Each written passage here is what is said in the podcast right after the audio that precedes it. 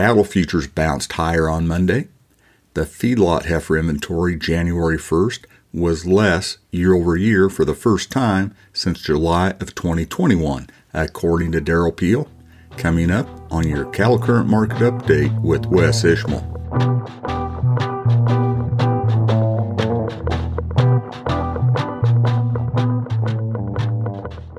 Howdy. This is Wes Ishmael with your cattle current market update for Monday night and Tuesday morning, the 24th of January. Cattle futures extended gains Monday, buoyed by sharply lower corn futures and an apparently neutral view of Friday's cattle on feed report. Feeder cattle futures closed an average of $1.47 higher from 85 cents to $2.30 higher. Live cattle futures closed an average of 63 cents higher. As alluded to, corn and soybean futures eroded Monday, apparently mostly due to moisture in South America over the weekend. Corn futures closed 8 to 10 cents lower through July of 24 and then mostly 2 to 3 cents lower. Soybean futures closed mostly 10 to 13 cents lower and Kansas City wheat on the CME closed 22 to 29 cents lower.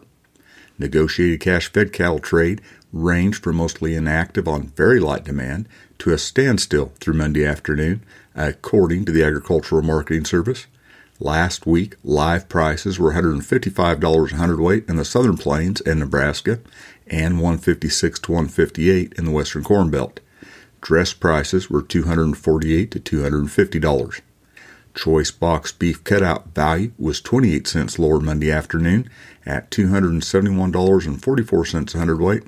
Select was $1.94 lower at 254.49. With a mission to share stories of the breed's rich history in the beef industry, the 1881 podcast is connecting you with the voices behind the bald face. To share the progress of operations across the country, we'll bring you content for cattlemen and women of all ages looking to learn more about the breed bringing people home. Join us for our latest episode of 1881, powered by the American Hereford Association and part of the Hereford Network. Nationwide, steers and heifers sold steady to $4 a hundredweight lower last week, according to the Agricultural Marketing Service. Auction volume was 267,000 head, which was 121,000 head fewer than the heavy run a week earlier. According to AMS analysts, deep snow in receiving pens that will eventually turn to mud was the main reason for the drop in the markets. On Monday, feeder steers and heifers sold steady to $4 lower at Oklahoma National Stockyards, where there were 8,900 head.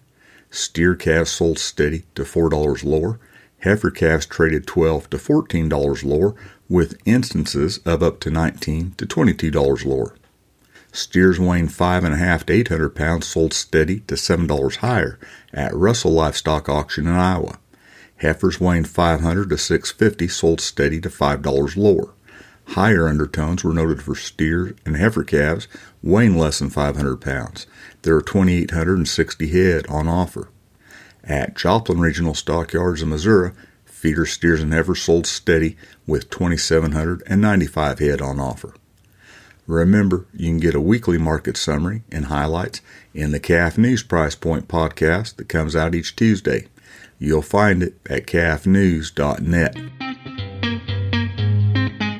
Major U.S. financial indices bounced higher Monday, with more investor speculation that the Fed may be ready to begin easing interest rate increases. The Dow Jones Industrial Average closed 254 points higher, the S&P 500 closed 47 points higher, and the Nasdaq was up 223 points. West Texas Intermediate crude oil futures on the CME closed narrowly mixed through the front six contracts, from 2 cents lower to 37 cents higher. Reflecting on Friday's cattle on feed report, Derrell Peel, Extension Livestock Marketing Specialist at Oklahoma State University, points out that the feedlot inventory January 1st was 0.5% less year over year, the first decrease since July of 2021. According to Peel, large heifer numbers in feedlots supported the 4.8% year over year increase in heifer slaughter last year and was the largest heifer slaughter total since 2004. He says the decrease in feedlot heifers does not, at this point, reflect heifer retention, but simply a lack of heifers due to large heifer slaughter the past two years. Peel also notes feedlot inventories have declined four consecutive months. The January 1st inventory for feedlots with 1,000 head or more capacity was 11.68 million head, which was 2.9% less than the prior year. It looks increasingly like the early November seasonal peak will hold, Peel says. If so, he says, the November total was 4.1% below the previous seasonal peak in February of 2022 and suggests sharply tighter feedlot numbers going forward.